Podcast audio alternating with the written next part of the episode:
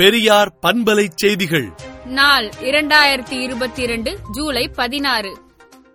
மாணவர்களுக்கு காகித கலை பயிற்சி அளிக்க தமிழ்நாட்டில் ஆசிரியர்கள் இல்லையா என்று டாக்டர் ராமதாஸ் கேள்வி எழுப்பியுள்ளார்.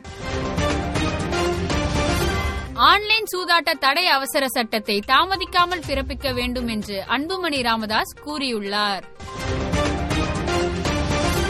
ஓ பன்னீர்செல்வம் கொரோனா தொற்று பாதிப்பால் சென்னையில் உள்ள தனியார் மருத்துவமனையில் அனுமதிக்கப்பட்டு சிகிச்சை பெற்று வருகிறார். நீலகிரி கோவை தேனி திண்டுக்கல் மற்றும் தென்காசி மாவட்டங்களில் கனமழைக்கு வாய்ப்புள்ளதாக வானிலை ஆய்வு மையம் தெரிவித்துள்ளது. சென்னை அடையாற்றில் உள்ள தனியார் நட்சத்திர விடுதியில் நாளை அதிமுக எம்எல்ஏக்கள் கூட்டம் நடைபெற உள்ளது. அதிமுக கட்சி அதிகாரத்திற்கான தெரு சண்டையை மறைக்க திமுக மீது பாய்கிறார் எடப்பாடி பழனிசாமி என திமுக பொருளாளர் டி ஆர் பாலு காட்டமாக அறிக்கை வெளியிட்டுள்ளார்.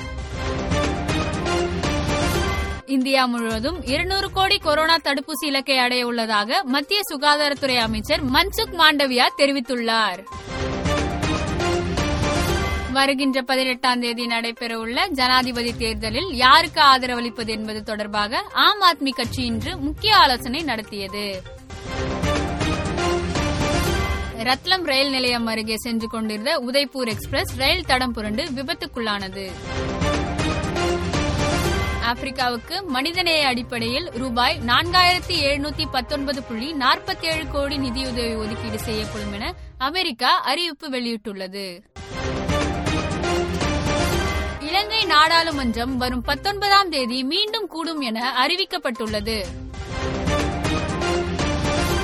பாகிஸ்தான் ஜனாதிபதி மீது அந்த நாட்டின் நாடாளுமன்ற செனட் சபையில் ஆளுங்கட்சி பதவி நீக்க தீர்மானம் தாக்கல் செய்துள்ளது. எதிர்காலத்தில் தனது குடும்பத்திற்கு செலவழிப்பதை தவிர அனைத்து சொத்துக்களையும் அறக்கட்டளைக்கு வழங்க பில்கேட்ஸ் திட்டமிட்டுள்ளார். விடுதலை நாளேட்டை விடுதலை டாட் இன் இணையதளத்தில் படியுங்கள்.